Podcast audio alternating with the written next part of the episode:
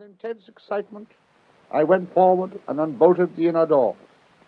They slowly swung open, and there, filling the entire area within, stood an immense yellow quartzite sarcophagus. It effectually barred any further progress until we could raise the lid. Then a decisive moment. None of us but felt